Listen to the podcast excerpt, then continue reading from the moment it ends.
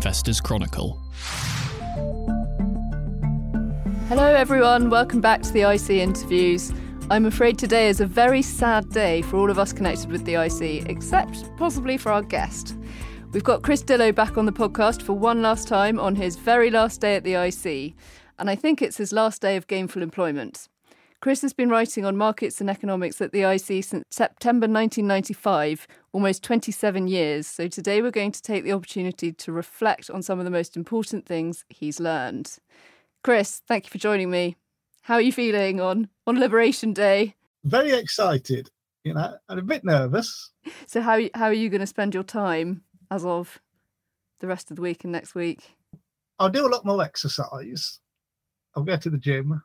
Um, go for walks, you know, and um, I'm going to learn Italian, play lots of guitar, uh, try and look after my garden. Oh, there's going to be. I'm going to read a lot more as well. There's going to be tons to do.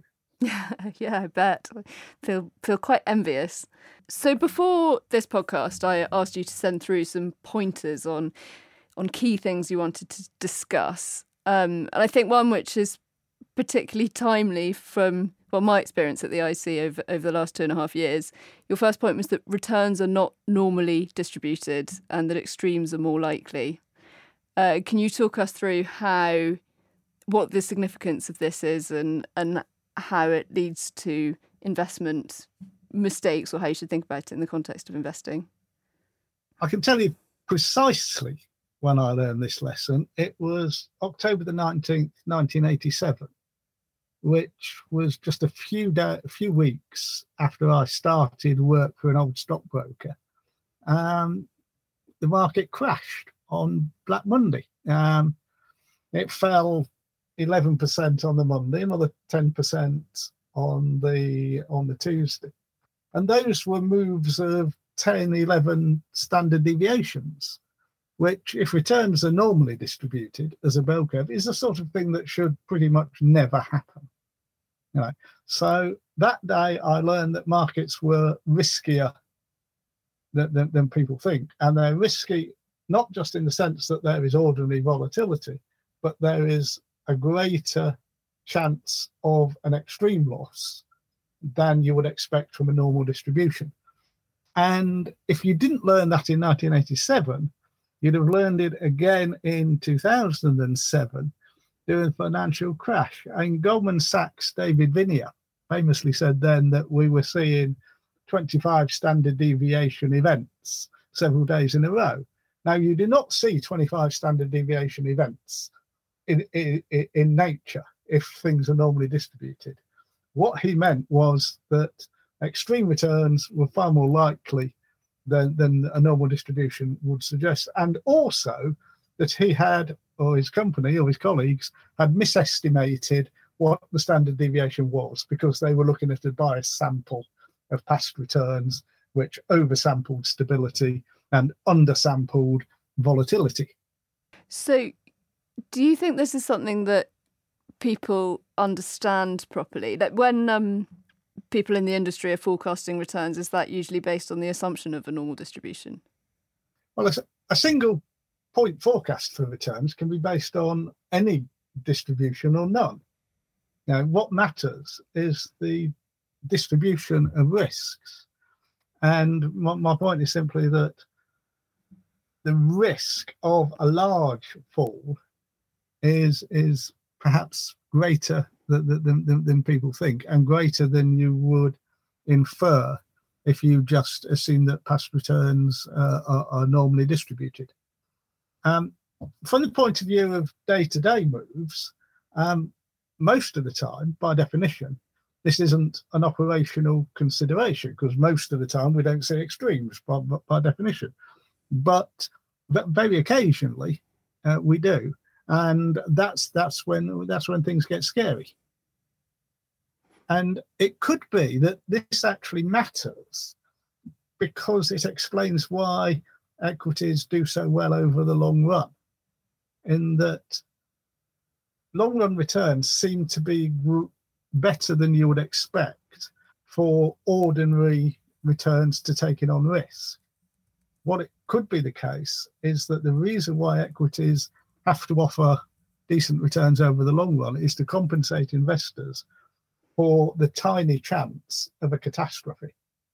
Now, that tiny chance isn't just a repeat of Black Monday, you know, but it could also be the chance of a complete wipeout.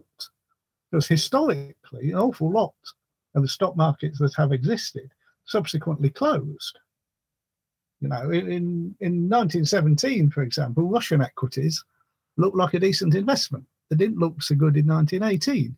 Similarly, they look like a decent investment in 2021, but not so much in 2022. So history repeats itself. Mm.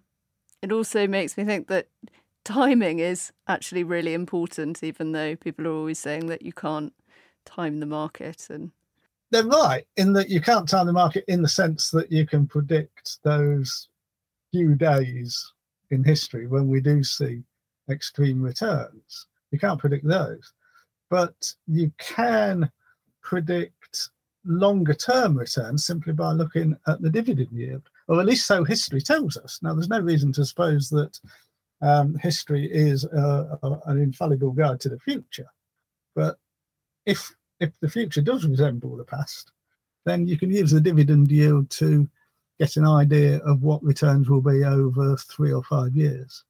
Um, and another one of your lessons was that you can't be a long term buy and hold stock picker because companies don't last very long.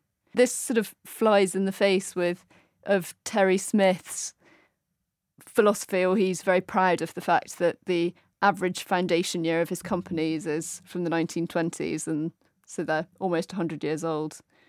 What are your thoughts on on that? In a sense, he's got a point because the probability of a company dying does fall away sharply uh, as the company ages. I mean, a company that's newly formed has quite a high uh, chance of collapsing. A company that's 100 years old has much, much less chance.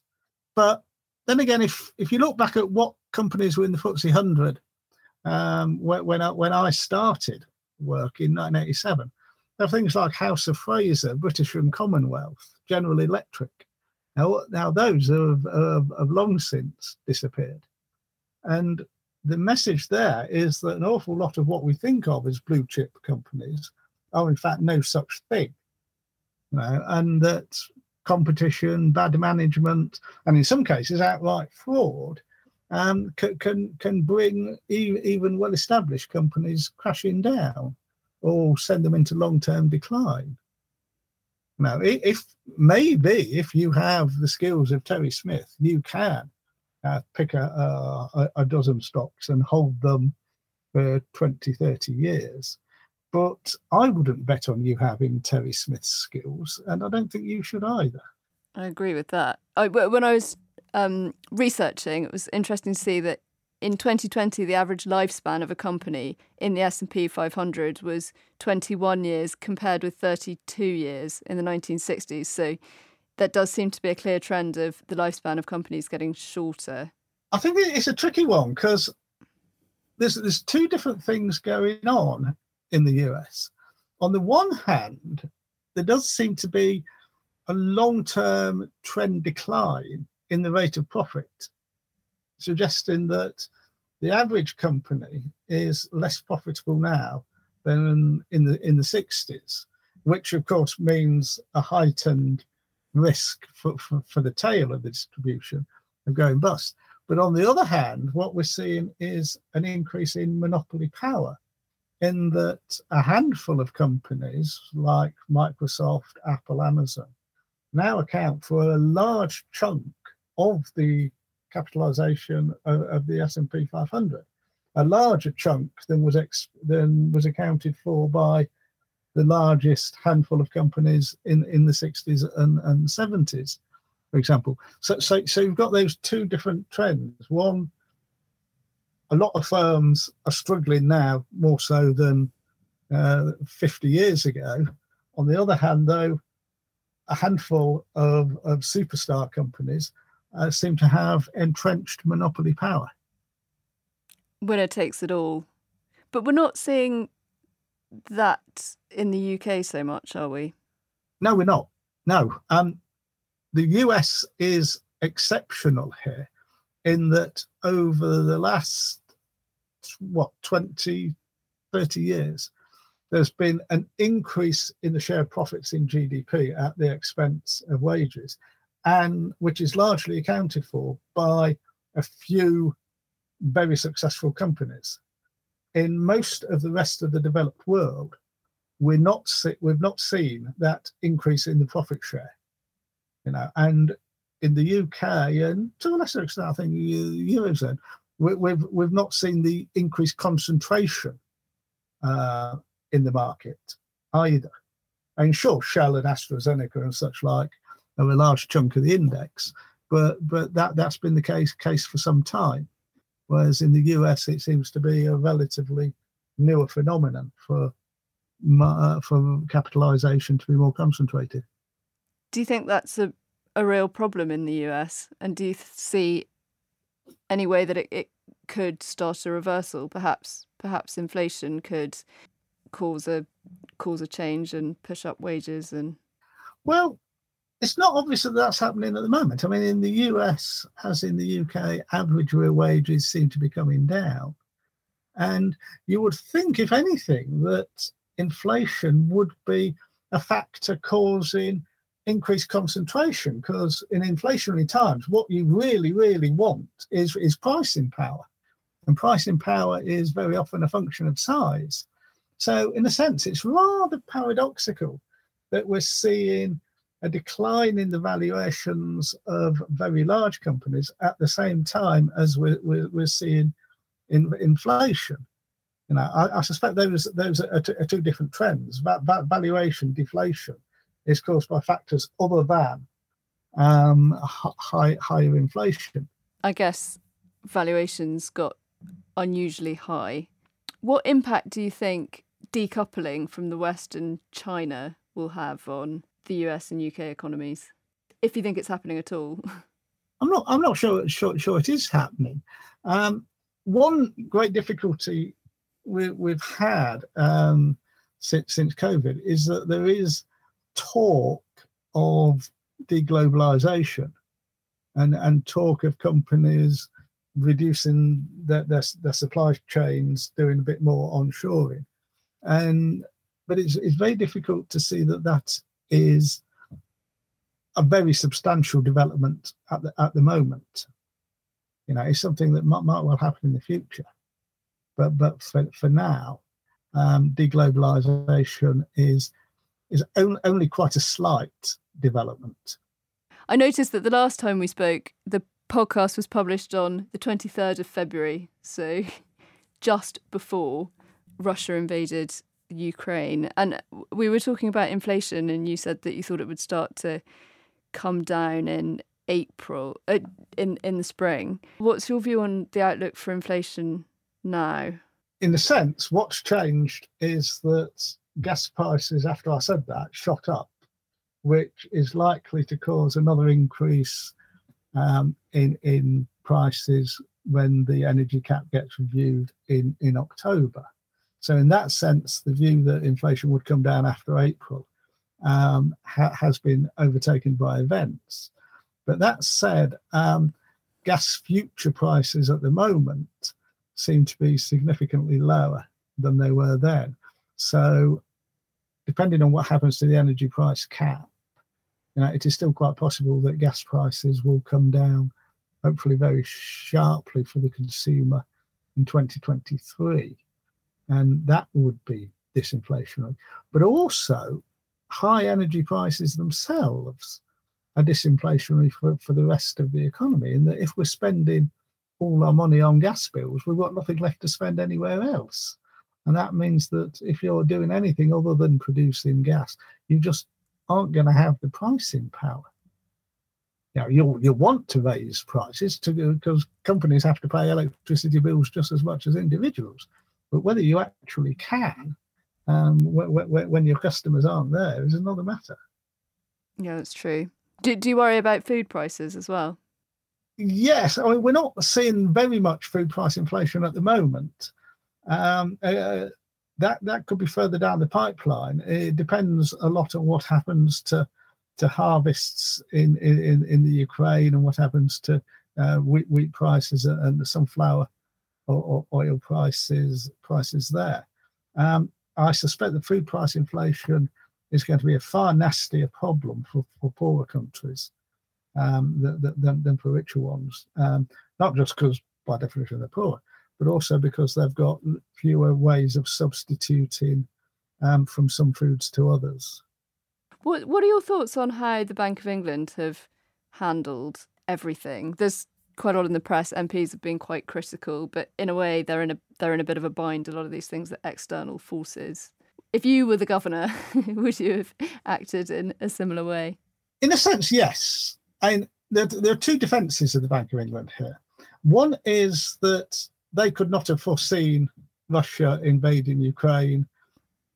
Uh, and also, it's not the job of the Bank of England to suppress inflation in the face of external shocks such as oil prices shooting up or gas prices shooting up. Um, the Bank of England, within its remit, is, asked to look through sort of those sort of temporary shocks. Another defence of the bank is that to the extent that what we're seeing is a supply shock, the way to get inflation down is to reduce aggregate demand to match the lower level of, of, of supply. The, the logic um, behind higher interest rates is that it will depress aggregate demand and that will reduce inflation in those parts of the economy that don't produce oil and gas. You know, um, so so in that sense, um, we, we, we, can defend the bank. Where I think um, the bank banks acts and words have been indefensible have been in Andrew Bailey calling for wage restraint. Now, it is quite simply not the job of the Bank of England to do that. And I don't think anybody is going to listen to it. Because, you know, if I were still in work, I wouldn't accept a, a wage cut on his say so. You know, and I wouldn't expect any other worker to either. Yeah, with his hundreds of thousands of pounds pay package, it's quite. It, it, what it does is it brings the Bank of England in, into disrepute, and it brings the Bank of England in into the political arena, and that's that's dangerous for the bank's own reputation. Perhaps a development from that. Your your big lesson was that experts know less than you think. Um, so fund managers can't pick stocks, economists can't predict recessions, analysts cannot foresee corporate growth. Can you talk us through your thinking on this? Maybe you should start from the sort of economics I learned in the 80s, uh, which is pretty mainstream. And we were told that everybody had rational expectations about about the, the, the, the, future. And we were told in stock markets that markets were efficient, that all information was in the price because the, the people in aggregates who, who set prices um, were uh, had some, some degree of great foresight.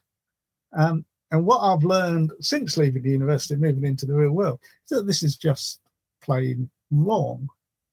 I mean, for example, the, the, my statement that economists can't predict recessions.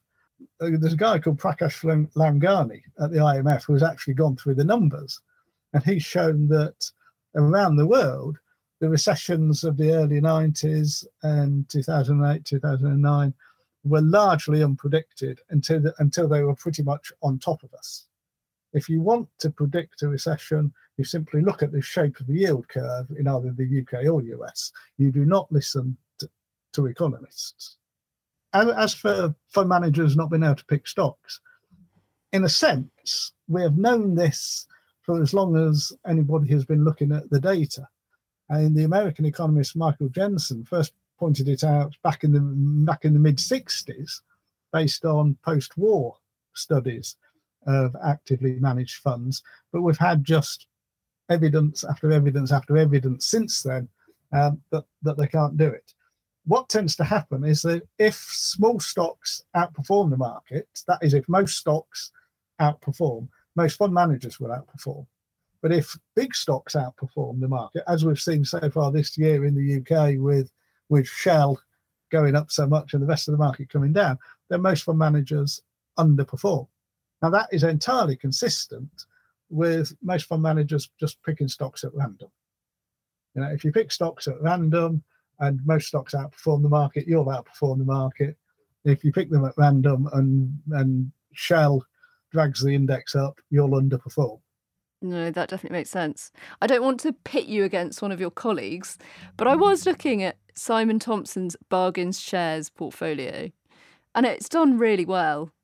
As a one year average return over 23 years of 21.9%. This was in February when he ran it, compared with 4.5% for the FTSE All Share.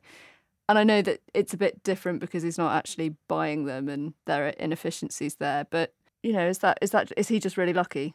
He might be lucky. He, he, he, or what I'm supposed to say, he might, he, he might be very clever. But what we do know is that most fund managers, most active fund managers, do not over time have anything like the success that, that, that he's had. Do you think maybe private investors have an advantage over fund managers? They don't have to report to shareholders. They don't have to move large sums of money I guess the, their advantage is that they have more access to information, though. It's touch and go, really. Um, there's advantages on both sides. What um, retail investors have an advantage over is, is, is liquidity, in that they can get rid of positions or get into positions quite quickly. Whereas if you're managing a two, three billion fund, you know, it's, it's far, far harder. You know, and that allows retail investors, should they want, to be momentum investors to a greater extent than than professional fund managers can, for example. Uh, you said earlier that when you started your career in the 1980s, you, you were taught that everyone's a rational actor. And then, you know, now people focus a lot on cognitive biases led by the work of Daniel Kahneman. How important do you think cognitive biases are to people's understanding of investing and how can you adjust for these? In a sense, the, the jury is very much out on how far cognitive biases are a systematic in, uh, effect uh, uh, uh, of share prices. So simply because if you see a share that looks underpriced, you can very easily attribute it to some sort of cognitive biases among investors, or you can attribute it to that, that share having unusual levels of risk. It is very hard to adjudicate between the two. The way I prefer to think of cognitive biases is more as a warning for, for the individual. You know, what, what we're saying is here's a particular mistake that other people have been seen to make in various contexts. Just try not to make it yourself. You know, so I I I regard the, the cognitive biases program as being not so much a way of explaining the world, though though maybe it can do that, but as a way of giving people advice on what mistakes not to make. You know, and avoiding mistakes is, I think, one of the key things investors can do. You know, it's not about picking the best stocks or being clever. It's about avoiding the well-known pitfalls. You know, as, as Warren Buffett said, first rule of investors don't lose money.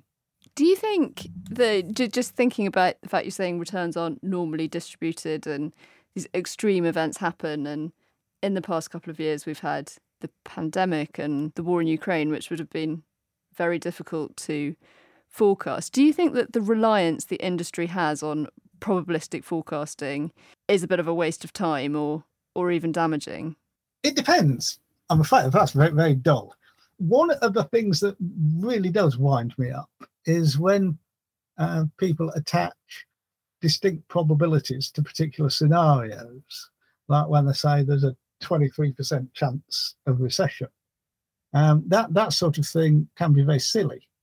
But if you're just thinking about what level the FTSE 100 will be this time next year, I think it is reasonable to put some kind of probabilities around that based on some estimation of, of, of past volatilities and uncertainties.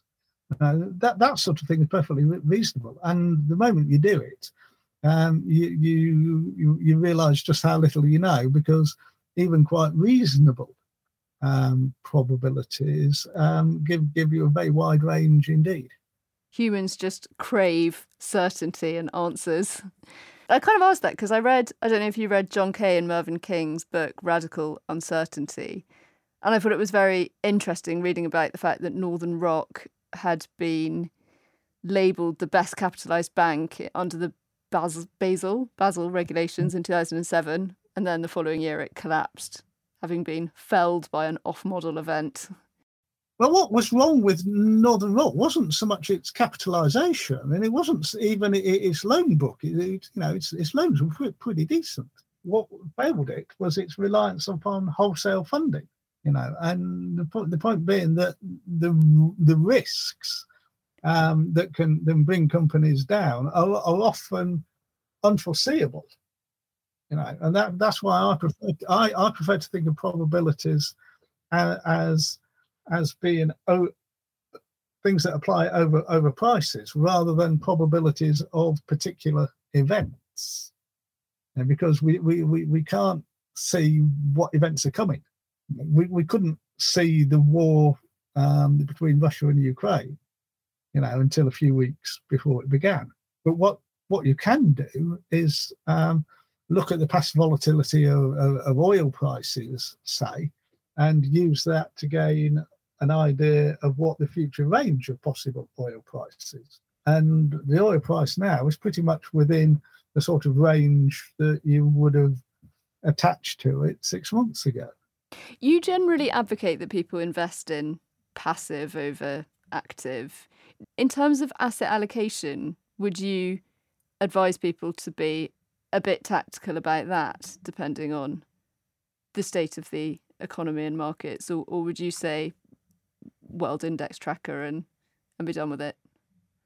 I think there is a case for a bit of tactical asset allocation because we know that there are some things that can predict returns.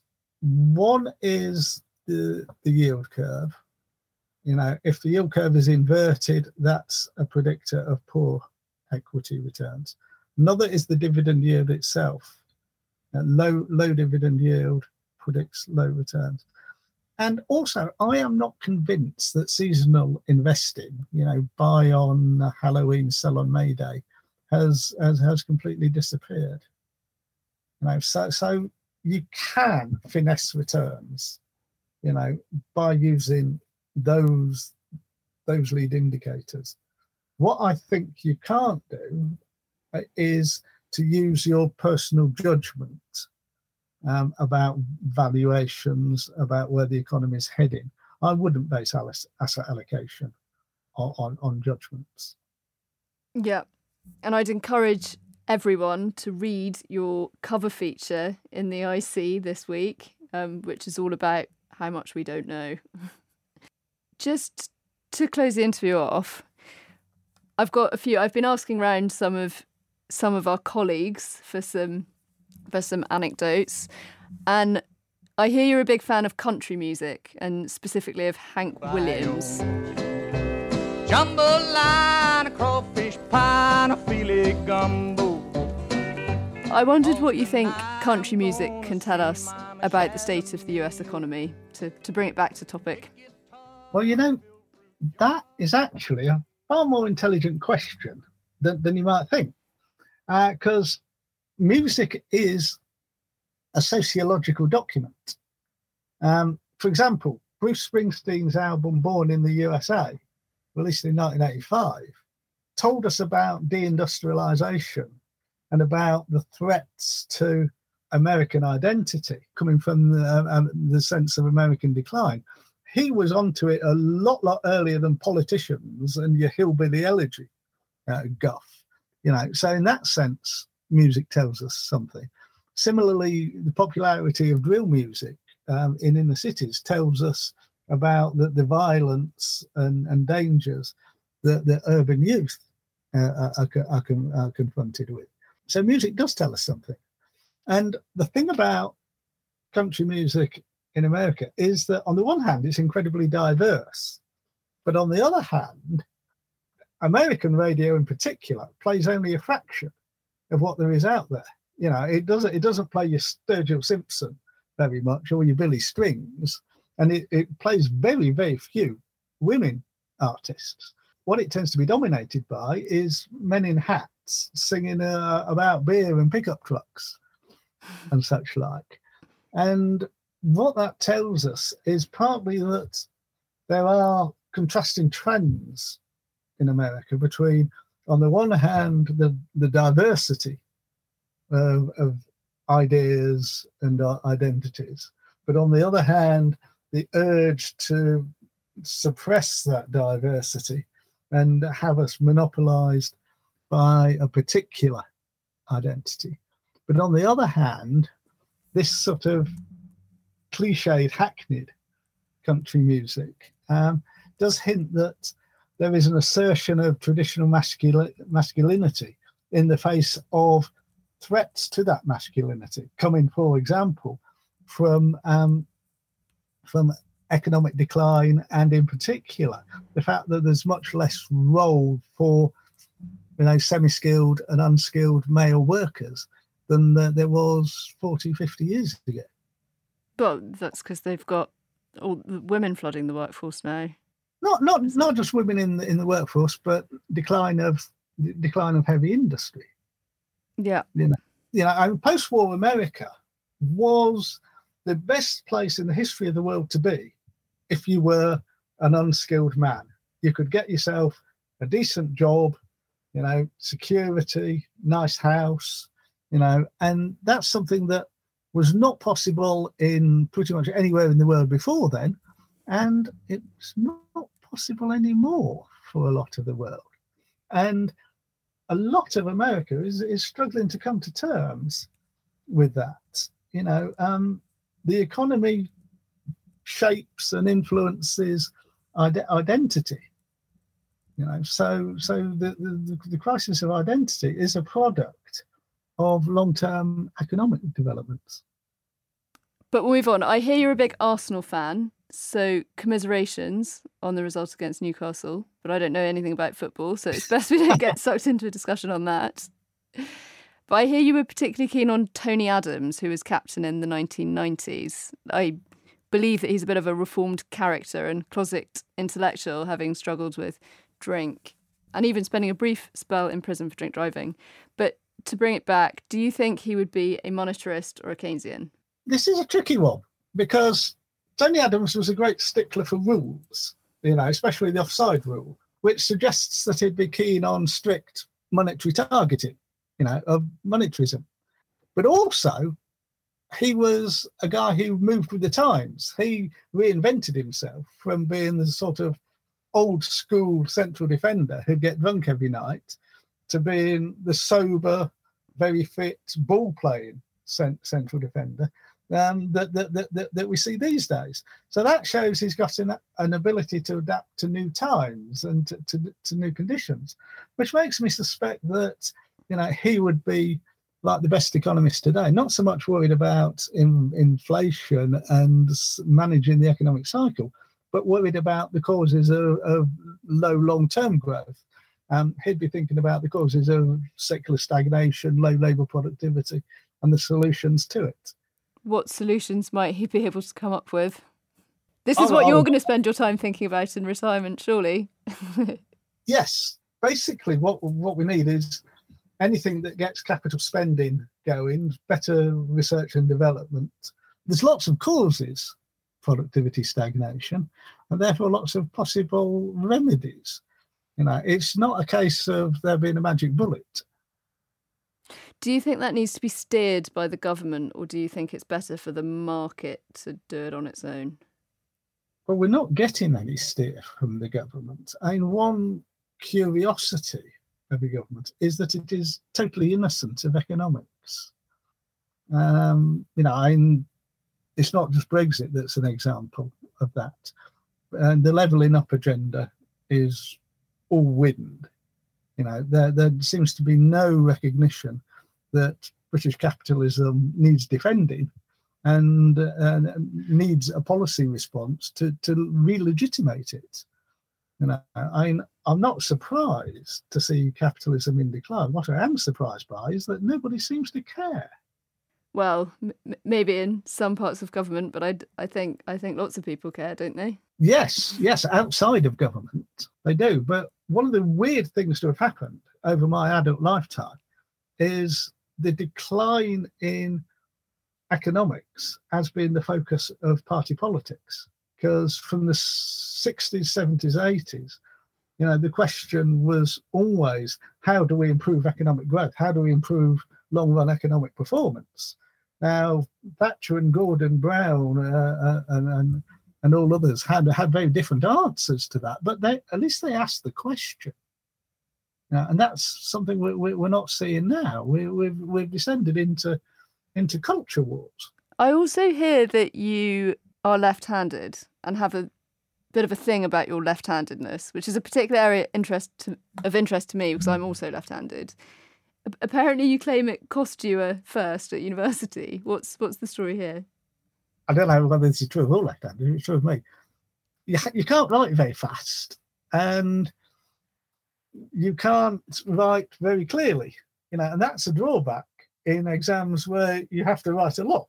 You know, but it's it's this that caused me to become an economist because as an economist, all you can do is if you just write down a few equations, a few diagrams, you know, the job's easy of sitting an exam. You know, but if you are trying to sit an exam in philosophy and politics, where you need to put down a lot of information and nuanced ideas, then the handwriting is a drawback. Pushing the pen rather than pulling it. I know, but maybe perhaps it's a good thing. Slow you down, calibrate your thoughts. I doubt, I doubt it's necessarily the longest essays that, that get the highest marks in the exams.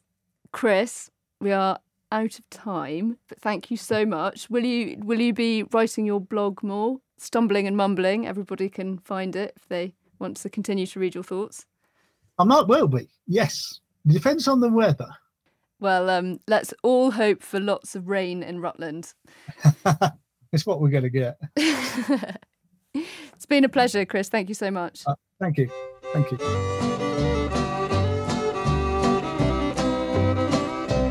Goodbye, Joe. Me gotta go. Me oh my oh. Me gotta go. Pull the pirogue down the bayou.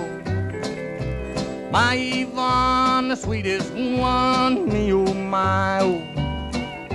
Son of a gun, we'll have big fun on the bayou.